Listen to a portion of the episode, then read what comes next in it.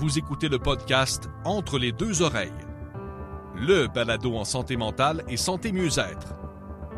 Une présentation de Relief, un organisme qui vient en aide aux personnes avec un trouble anxieux, dépressif ou bipolaire et leurs proches.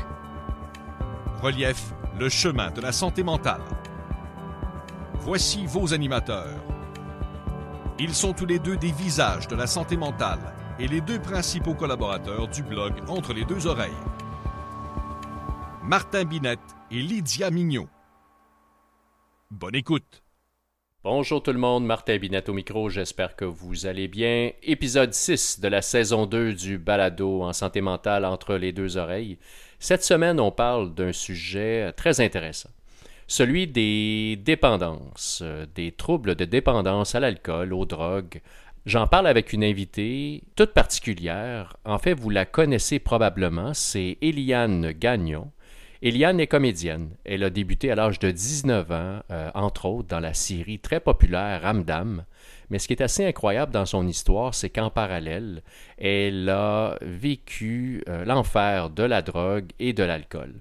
Heureusement, aujourd'hui, elle est sobre et elle a décidé euh, d'en faire une mission de vie. Donc, dans cet épisode, on parle du parcours d'Eliane, du chemin, du long chemin vers le rétablissement. On parle également de quels sont les moyens qu'elle utilise lorsque elle vit des moments plus difficiles. Est-ce qu'il y a encore des tentations? Qu'est-ce qu'elle fait dans ces moments-là? On parle de ses projets personnels, entre autres celui de la compagnie qu'elle a créée qui s'appelle SoberLab, qui vient en aide aux personnes qui désirent poursuivre sur le chemin euh, de la sobriété. Elle a créé des ateliers artistiques qui permettent aux gens d'utiliser la créativité pour euh, maintenir leur sobriété. Donc, un épisode très intéressant sur un sujet euh, parfois difficile, mais important d'en parler. Donc, tout de suite après la pause, je reçois Eliane Gagnon au balado Entre les deux oreilles. Bonjour Eliane, comment ça va? Ça va bien, toi? Ça va très bien. Merci d'avoir accepté l'invitation. J'apprécie beaucoup. Ben, ça me fait plaisir. Merci à toi de m'avoir euh, invité. Eliane, j'ai envie de parler aujourd'hui avec toi de dépendance et surtout de l'impact sur la santé mentale. Quand on parle de dépendance, ça peut être de toutes sortes. Hein. Ça peut être ta dépendance euh, à l'alcool, aux drogues, euh, aux jeux vidéo, euh, au sexe. Mm-hmm. Il y a toutes sortes de dépendances. Hein. Avant d'aller dans ce sujet-là, je pense qu'Eliane, ça serait vraiment très apprécié si tu pouvais me parler, parce que tu en parles ouvertement de tout ton, ton cheminement avec les troubles de dépendance. Comment, comment c'est apparu dans ta vie et comment tu as surmonté cette, cette épreuve-là? écoute, c'est un long chemin la dépendance, c'est un, long chemin, tout comme le rétablissement. Mais moi, la, dépendance s'est présentée dans ma vie quand même assez jeune. J'ai même l'impression que j'ai comme toujours été euh, atteinte de ce trouble-là. Euh, grosse carence affective, euh, blessure d'abandon, traumatisme, toutes sortes de, facteurs aussi environnementaux. Ils disent qu'il y a les facteurs biopsychosociaux qui font en sorte qu'on développe un trouble. Ben, c'est ça. Je sais pas si je suis née avec ça, mais une chose est sûre, c'est que très, très jeune, j'ai commencé à fumer la cigarette, le pot. Puis à 17 ans, j'ai commencé à boire de l'alcool en même temps que je poursuivais euh, mon plus grand rêve de devenir mmh. comédienne. Euh, j'avais un grand besoin de reconnaissance aussi. La, la dépendance se manifestait là-dedans, dans le besoin euh, maladif d'être reconnu, aimé. mais l'alcool, pour moi, c'est ça j'ai développé rapidement une, allergie à l'alcool. Tu sais, je faisais des blackouts, euh, je devenais euh, une personne que je reconnaissais pas. Je devenais vraiment euh, ouais, une, autre, une autre version pas très agréable de moi-même. Tu sais, j'ai écrit un livre, Carnet de fuite, dans lequel je parle de mon parcours, mais c'est Lily Destroy que je l'appelle. Tu sais, c'est le côté destructeur. C'est l'ego destructeur, l'ego qui prend toute la place puis qui détruit tous les bonheurs. Tu sais, moi, c'est ça la dépendance pour moi. Puis euh, j'ai laissé beaucoup de place à mon côté destroy avec la consommation. Puis euh, comment, comment ça, a eu un impact euh, sur ma santé mentale, c'est que je veux pas, quand tu consommes à outrance comme ça, de façon abusive, ben le cerveau, quand il n'est pas développé, je veux pas, ça, ça endommage, ça, ça, laisse des séquelles. Moi, c'est la mémoire. C'est ça qui a été atteint le plus. Là. Ça fait six ans que je, que j'ai arrêté de consommer, mais je ne me rappelle pas ce que j'ai fait hier, par exemple. OK mon conjoint va me dire quelque chose, cinq minutes après, je l'ai oublié.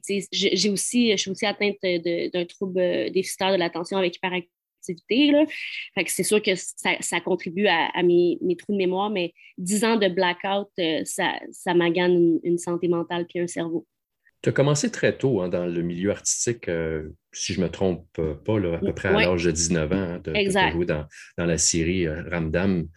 Ça me ramène à, une autre époque. mais je, me pose la question, Eliane, et, je ne peux pas dire que je parle en connaissance de cause parce que je ne suis pas un acteur, et pas pantoute, mais le milieu artistique, pour connaître des gens qui en font partie, c'est un, un milieu très particulier.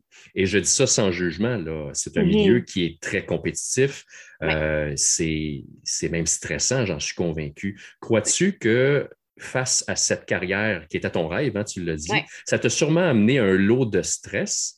Est-ce que tu penses que la dépendance était une façon, ou l'alcool était une façon de couper, excuse-moi le terme anglais, de gérer ton anxiété? Ah, complètement. C'est ça, j'ai découvert euh, après mon rétablissement euh, que j'étais j'étais prise avec l'anxiété. Fait évidemment, je m'auto-médicamentais euh, mes, stress, mes peurs. dans le fond, l'alcool m'a permis de faire face à la vie dans, un, dans une certaine mesure. Tu sais, j'avais une souffrance, j'ai voulu apaiser cette souffrance-là avec l'alcool, mais à un moment donné, l'alcool, ça ne fonctionne plus. La cocaïne, ça ne fonctionne plus. Fait que là, il faut que tu trouves d'autres moyens de plus sains, finalement, de faire face à la vie. Fait que moi, j'ai eu un accident de tout en état d'ébriété, puis j'ai été forcée de me rétablir. Si je n'avais pas eu cet accident-là, peut-être que j'aurais continué dans le cycle de destruction pour euh, un autre dix ans, je ne le sais pas, dans le fond, mais moi, c'est vraiment l'accident qui m'a réveillée, qui m'a secouée. Puis euh, merci, mon Dieu, là, je suis tellement heureuse d'être, euh, de pu être dans, dans le, le, tourbillon de consommation, puis surtout l'espèce d'enfer de, d'être esclave de quelque chose. Là. Il y a une prise de conscience qui doit se faire à un moment donné, de mm-hmm. dire j'ai un problème. À quel moment, toi, tu as réalisé que tu avais un problème? C'est-tu au moment où je compte le blackout et que tu dis ben, on, on t'a forcé à aller chercher de l'aide ou c'est un processus qui était déjà enclenché? Euh, ben, moi, ça s'était enclenché depuis le moment que j'avais commencé à consommer. J'étais dans le déni pendant, mettons, une dizaine d'années, mais j'avais beaucoup de tentatives de, sobriété, des moments d'abstinence. À chaque dérape, ben, je me disais, c'est la dernière fois que je consomme. Euh, quand j'arrêtais de consommer de l'alcool pendant deux semaines, ben, je fumais des joints. Je n'étais pas capable d'avoir une vraie sobriété heureuse. Euh, je ne savais pas que pour moi, c'était vraiment l'abstinence totale qui était nécessaire parce que j'ai essayé la réduction des méfaits, j'ai essayé de compter mes drinks, j'ai essayé de. J'ai essayé toutes les techniques pour être capable d'être normale dans ma consommation, mais, mais je, je, je suis vraiment atteinte. J'ai vraiment une allergie genre à l'alcool puis aux, substances. C'est tout ou rien. Puis l'abstinence, ben, c'est le début du rétablissement pour moi. Quand tu, traverses la, ligne de la dépendance, je pense, je n'ai pas la science infuse, je, pense que quand tu as traversé la ligne, c'est dur de revenir à, mm. être un consommateur normal. Fait que j'ai comme accepté ça quand, j'ai eu besoin de rentrer, rentrer en thérapie. Ceci dit, on ne m'a pas forcé. Hein. Je, suis allée de mon propre gré, mais.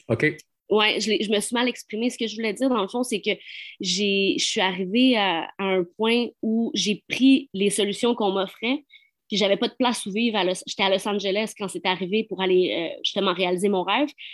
Puis j'étais sans abri, tu sais, j'avais pas d'endroit où vivre. Fait que j'ai juste comme. J'étais allée en thérapie, mais sur le coup, je, pensais vraiment que j'étais moins pire que les personnes qui étaient en thérapie avec moi. Tu sais, moi, mon ego démesuré me, me disait. Euh, ben toi, toi, tu es capable de contrôler, tu es, intelligente, tu as une tête ses épaules quand même, tu n'es pas, pas si affecté que ça.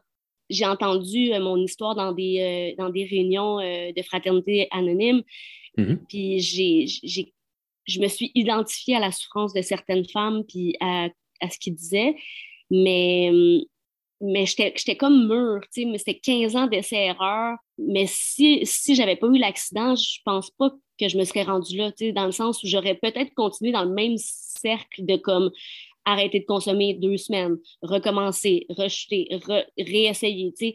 Mais là, avec, en, arrivant dans les euh, fraternités, j'ai, on m'a présenté aussi le programme des 12 étapes, puis j'ai réussi à avoir une abstinence continue Donc, de me relever de ce trouble-là, tu sais, puis guérir euh, mon trou dans mon cœur, mon âme, tu sais, toutes les blessures que j'ai réussi à, à, faire ce processus-là parce que, dans le fond, c'est ça, je pense, la maladie de l'alcoolisme aussi, c'est un, un, mal, un mal-être un mal à l'âme, mm. puis une obsession. Tu sais, moi, j'étais obsédée d'être reconnue, obsédée d'être une grande vedette, obsédée de, quand je commençais à boire, je n'étais pas capable de m'arrêter. Fait que, tu sais, c'est comme c'est une condition, puis à un moment donné, il faut, faut, stopper cette progression-là parce que moi, ça aurait été probablement un accident, euh, c'est ça, un mort dans plus grave, ben oui. Oui, exactement, c'est ben ça. Ça aurait fini par être plus grave ou c'est ça. il a fallu que je mette un stop à, la progression de la maladie. Moi, j'ai une relation, je dirais, amour-haine avec l'alcool. Puis je te, mm. je te, parle un peu de, de, moi.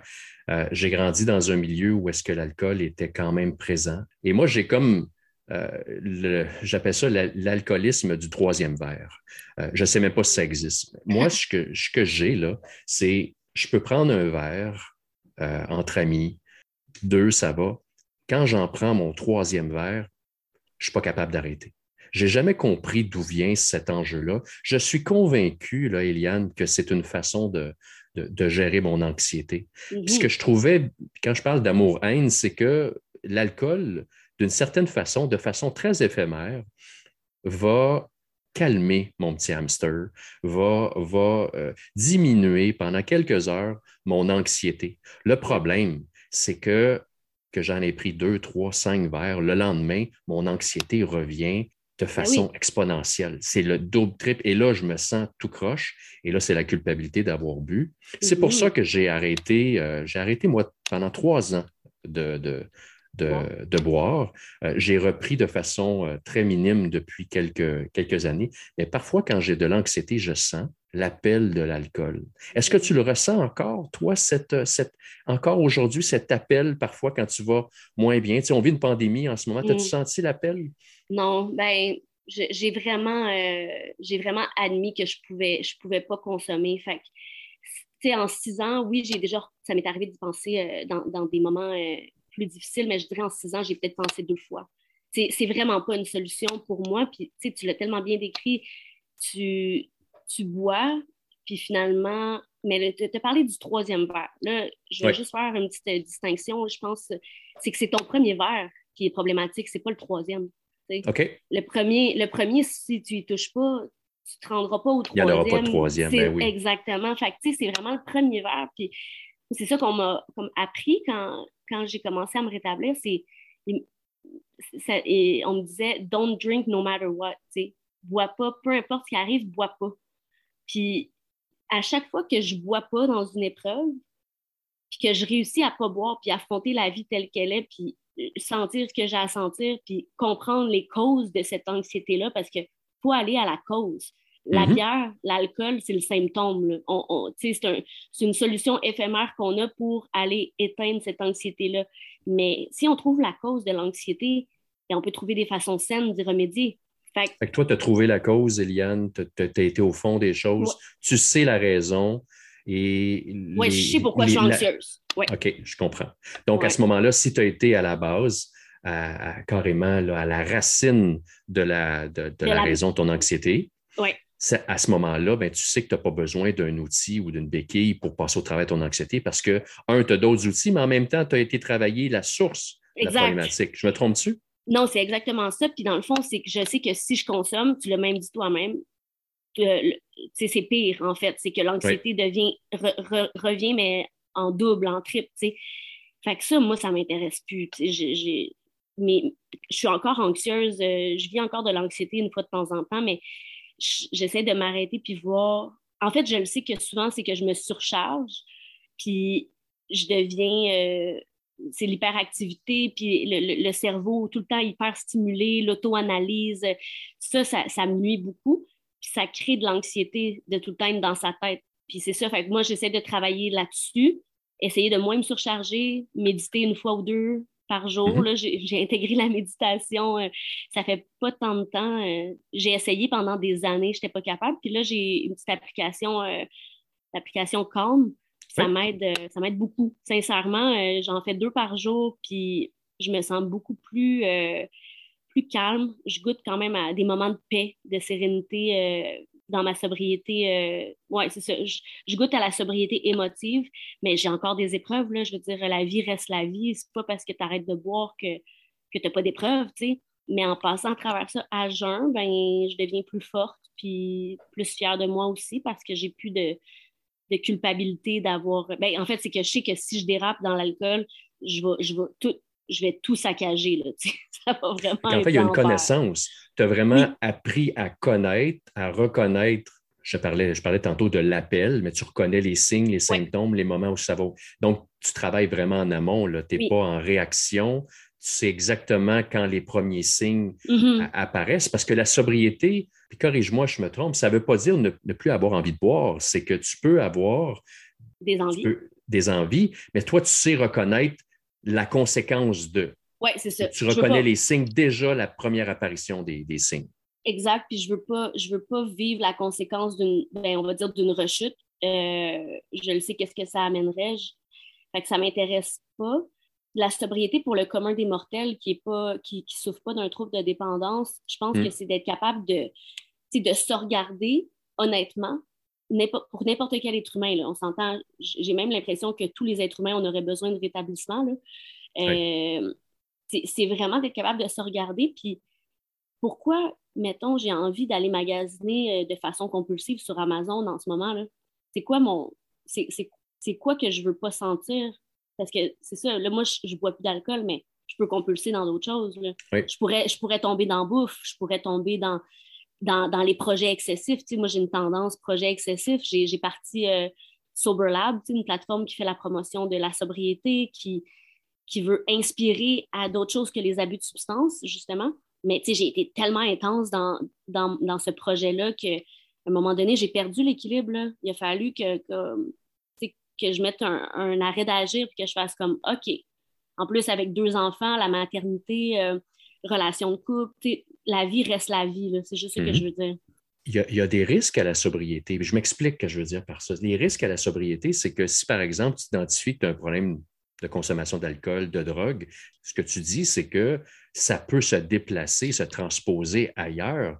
Donc, si on a un problème d'alcool à la base, puis qu'on dit, ben moi, je suis sobre maintenant, je ne prends plus d'alcool, mais qu'à la limite, je me retourne, comme tu dis, tu parles de, magasinage, compulsif. Moi, ça m'est arrivé dans ma, dans, ma vie, dans des grosses périodes d'anxiété, Eliane, où est-ce que ah je jouais aux jeux vidéo. Les jeux vidéo, là, parce que mon hamster, là, il était concentré sur des jeux vidéo. Je passais des heures. Ça a été des longs mois comme ça parce qu'il y mm. avait un mal-être que j'avais besoin de gérer. Moi, je ne suis pas tombé dans l'alcool, je suis tombé dans la compulsion des jeux vidéo. Mm. Ça peut être bizarre, mais j'ai cru comprendre que c'est un problème encore plus important qu'on pense. Ah, ben Alors, il y a un risque à la sobriété. Quand je dis ça, c'est que ne faut pas que ça se déplace ailleurs. Il faut être vigilant qu'il y a d'autres choses qui peuvent rentrer en ligne de compte. Mais ben, complètement. Puis, tu sais, c'est d'être capable. C'est pour ça que je dis la capacité de se regarder aller. Oui, mm. il y a une forme de connaissance de soi, mais la connaissance de soi, je ne pense pas que ça règle tout. Seulement, ça peut nous donner des pistes nous donner des pistes qu'on est en train de chirer peut-être un peu trop d'un bord. Puis moi, je, me, des fois, là, je, me, je me vois chirer, mais je ne me vois pas tout le temps. C'est pas, pas encore euh, acquis complètement.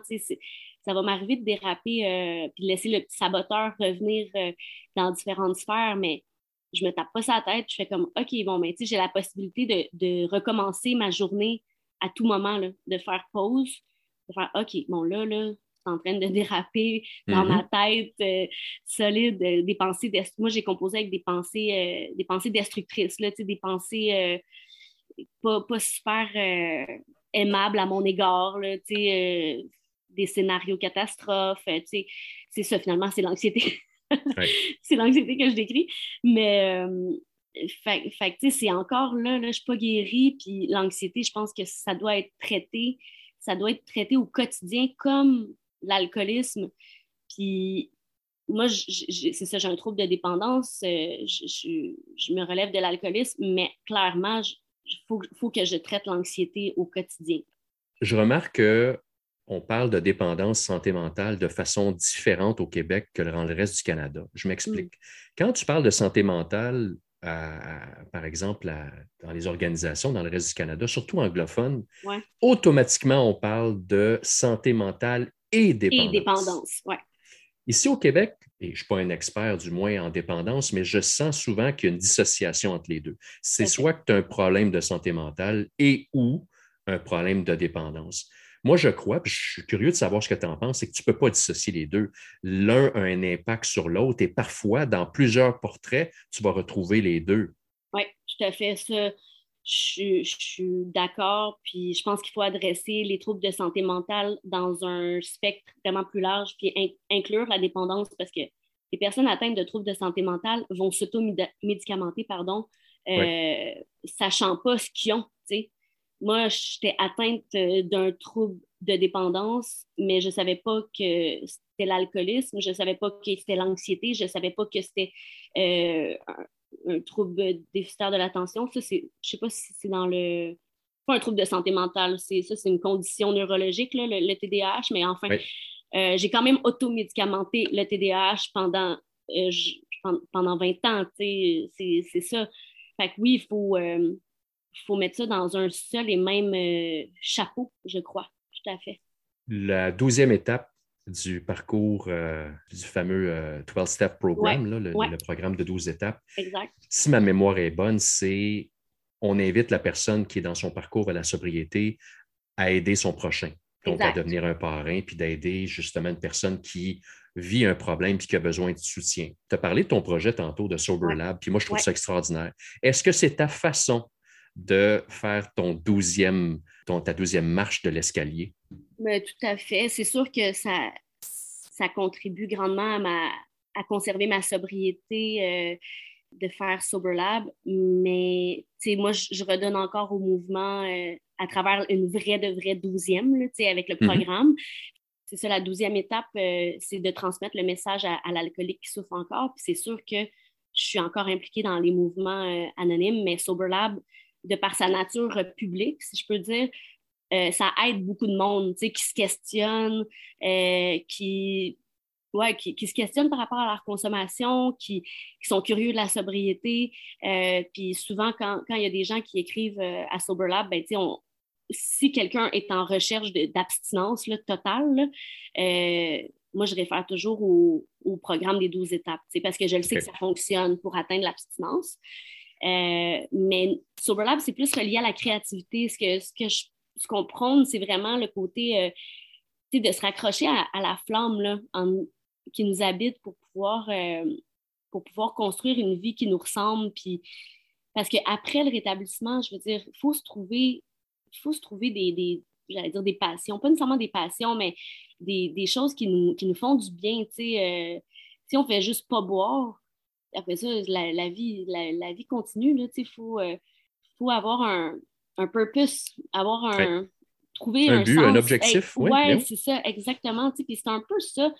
C'est ça qui s'est passé avec moi pour Soberlab, c'est que j'ai trouvé un purpose.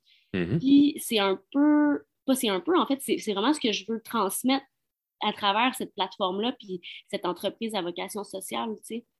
Toi, ce que tu dis, c'est que SoberLab ne fait pas juste aider autrui ou aider ton prochain ou quelqu'un qui vit la même chose ou qui aurait vécu la même chose que toi, c'est que ça t'aide à toi également dans ton processus de, rétablissement, c'est ça?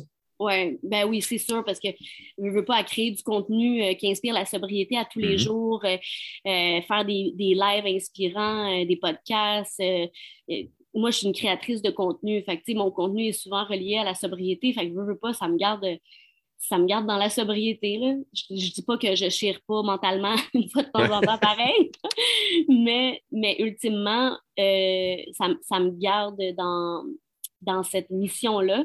Puis surtout, euh, convaincue que je suis vraiment mieux de ne pas toucher à mon premier verre. Je ne suis pas à l'abri. Je suis un être humain. Je ne suis pas à l'abri d'une rechute comme n'importe qui, mais je fais tout en mon pouvoir pour, euh, pour euh, rester dans, la voie de la sobriété émotive. Tu sais. Lily Destroy, je trouvais, tu l'as appelé tantôt comme ça, c'est comme ton alter ego, en fait, euh, la, portion ou la partie destructrice de, toi-même. Elle est où dans ta vie actuellement, elle? Est-ce qu'elle est toujours présente, distante, disparue? Non, elle n'est pas disparue malheureusement. Euh, elle est encore là. ce serait mentir de dire qu'elle n'est plus là. avec les épreuves comme la, maternité, mm-hmm. le postpartum, les, les, relations. Elle, est là, elle est là encore dans, dans vouloir contrôler comment les choses se passent. des fois, j'ai de la difficulté à lâcher prise. Puis je pense que le plus que je lâche prise sur les résultats, puis que je suis détachée de, de l'avenir, le, le, moins elle prend de pouvoir, le moins elle a de pouvoir. Mais quand je tombe dans le contrôle, puis ça arrive quand même assez régulièrement avec le genre de, de, de tempérament et de personnalité que j'ai, euh, ben là, elle revient, puis elle me, fait, elle, me, fait encore souffrir. Sauf que je la vois, je suis capable de faire comme, OK, ça, ça va aller là, euh, Madame Destroy. Euh, merci, mais non merci. Donc, elle ne contrôle plus ta vie, ce que tu dis là. C'est toi qui contrôles un peu. C'est moi qui contrôle plus, mais tu sais, c'est juste que mes périodes d'estroy sont moins longues. Disons. Fait que j'arrive à lâcher prise plus vite, mais ça peut, je peux avoir une, journée complète de, de, de, marde et de conflit, tu sais, je m'excuse mm-hmm. le terme, mais ça peut m'arriver d'avoir encore des journées où je me dis, ah, je ne suis pas où ce que je voudrais être, il ne se passe pas exactement qu'est-ce que je voudrais qu'il se passe en ce moment, comme, que, mettons, de jouer encore, je veux encore jouer euh, comme actrice, puis là, ben, j'ai pas de, rôle dans le moment, fait que là, je, ça va spinner là-dessus. Euh, je peux spinner sur une coupe d'affaires reliée à mon métier, mettons, reliée au côté euh, carriériste. Sober Lab, des fois, ça va pas assez vite à mon goût. Mm-hmm. Fait que, euh, ouais, c'est ça. Mais ça, je le sais, je sais que c'est pas la vérité, c'est comme, c'est des moments quand je suis fatiguée, quand, quand je suis fatiguée, souvent, c'est que je perçois la réalité avec les yeux de Lily Destroy, la, la Lily blessée, mettons. Mais tu as maintenant cette euh, insight, c'est le terme anglais, cette capacité d'introspection pour OK, euh, Lily se manifeste là, OK, euh, tu es capable de voir, tu disais tantôt, de le voir D'avoir venir avec ses grands sabots. Je la vois venir, mais des fois, des, fois elle me ramasse pareil. C'est ça, je veux juste être honnête. Là, c'est pas, je la vois puis je réussis tout de suite à, à trouver l'outil merveilleux pour m'en sortir. des fois, ça me prend une journée complète avant de m'en sortir. Mais avant, ça me prenait une semaine. Écoute, je veux euh, terminer euh, cette entrevue-là avec, sur une question bien spécifique, parce qu'on s'est parlé, toi et moi, il y a quelques semaines sur un beau projet que tu as euh, en tête. C'est vraiment Sober Lab, mais en même temps, de donner des ateliers de sobriété, surtout aux, gens des Premières Nations, donc aux, Autochtones. Dis-moi, d'où est venue cette idée-là, puis cette volonté de vouloir aider cette communauté-là? On va faire une longue histoire courte. Euh, c'est la rencontre d'une jeune femme en rétablissement euh, qui est moitié Mohawk. Euh, on s'est rencontrés, on a connecté sur le plan humain. Puis évidemment, SoberLab existe depuis cinq ans. J'ai plusieurs, projets sur la table, mais au départ, je voulais, je voulais faire un espace, un espace SoberLab. C'est toujours dans les plans, mais on s'est comme dit que cet espace-là pourrait voir le jour sur la côte nord, entre autres, pour pouvoir euh, intégrer des gens des, communautés autochtones dans, ce projet-là, puis inclure dans nos ateliers créatifs pour le maintien de la sobriété leur culture, fait que ce mhm. soit pour eux, par eux, d'une certaine façon, parce qu'on là, on, est en contact avec un chaman euh, guérisseur traditionnel qui, qui, va intégrer ses enseignements dans les ateliers créatifs de Sober Lab. Puis ultimement, ce serait que ces ateliers-là puissent être donnés pour maintenir la sobriété, créer de l'emploi euh, à travers l'espace SoberLab. Mais d'abord et avant tout, il faut ouvrir le dialogue avec les gens des communautés. Puis c'est ça qu'on est, est en train de faire, là, créer des liens, des ponts avec, euh, avec différentes communautés. Puis euh, ça commence par là parce qu'on ne veut pas arriver, ah, on, a, on a la solution pour le maintien de la sobriété. c'est c'est ça. Je pense qu'il y a quelque chose de vraiment bien dans, dans, la, dans SoberLab par rapport à le côté accessible, le côté jeune, euh, créatif. Justement, les communautés autochtones, souvent, ils ont, une créativité débordante. C'est des gens, euh, c'est beaucoup d'artistes. je pense qu'il y a un beau fit, mais c'est vraiment né d'une connexion avec une, une, jeune femme en rétablissement qui est moitié Mohawk. C'est vraiment, euh, c'est parti d'une connexion humaine, puis on veut qu'il y ait encore plus de connexions humaines à travers les gens des communautés et de partout. Eliane, tu parles de connexion humaine. Moi, euh, écoute, j'en ai eu toute une quand on s'est parlé il y a quelques semaines, toi et moi. Tout de suite, j'ai connecté. Je savais que pas juste que tu allais participer à, ce podcast-là, mais je pense que tu as une belle mission qui me rejoint. Euh, mm-hmm. on en a parlé hein, dans l'épisode, on ne peut pas dissocier la santé mentale de la dépendance et vice-versa. Et euh, écoute, je n'ai qu'à te remercier pour tout ce que tu fais, te souhaiter la meilleure des chances pour, le, pour SoberLab et la poursuite en fait de, ta, ta, carrière. Puis merci d'avoir accepté mon invitation, j'apprécie beaucoup, beaucoup. Merci infiniment à toi pour euh, tout ce que tu fais aussi avec Relief. C'est mon relief qu'on dit ou juste relief? On peut dire les deux. On peut dire les deux. OK. Bon, ben, mon relief, euh, c'est vraiment super. Puis j'ai vraiment hâte qu'on puisse euh, collaborer. Je sais qu'on va faire des, des, belles affaires dans le monde de la sobriété et de la santé mentale. Ben, merci beaucoup, Eliane. Merci. Bye bye. Et ça conclut l'épisode 6 de la saison 2 du balado en santé mentale entre les deux oreilles. J'aimerais remercier mon invité Eliane Gagnon. J'espère que vous avez apprécié l'épisode. Si c'est le cas, on vous invite à la partager sur les réseaux sociaux. On vous invite évidemment à la commenter, à nous envoyer vos questions. Si vous avez des questions, n'hésitez pas. On prend toujours le temps pour euh, vous répondre. Venez nous voir sur notre site web www.entrelesdeuxoreilles.ca. On y retrouve euh, l'ensemble des épisodes du balado ainsi que des articles fort intéressants sur la santé mentale. Venez nous voir également sur notre euh, page Facebook, Twitter, LinkedIn et Instagram. Et on vous invite euh, au prochain épisode, épisode 7 de la saison 2 du balado en santé mentale entre les deux oreilles. Encore une fois, mon nom est Martin Binette. Je vous remercie d'être avec nous et on vous dit à la prochaine fois.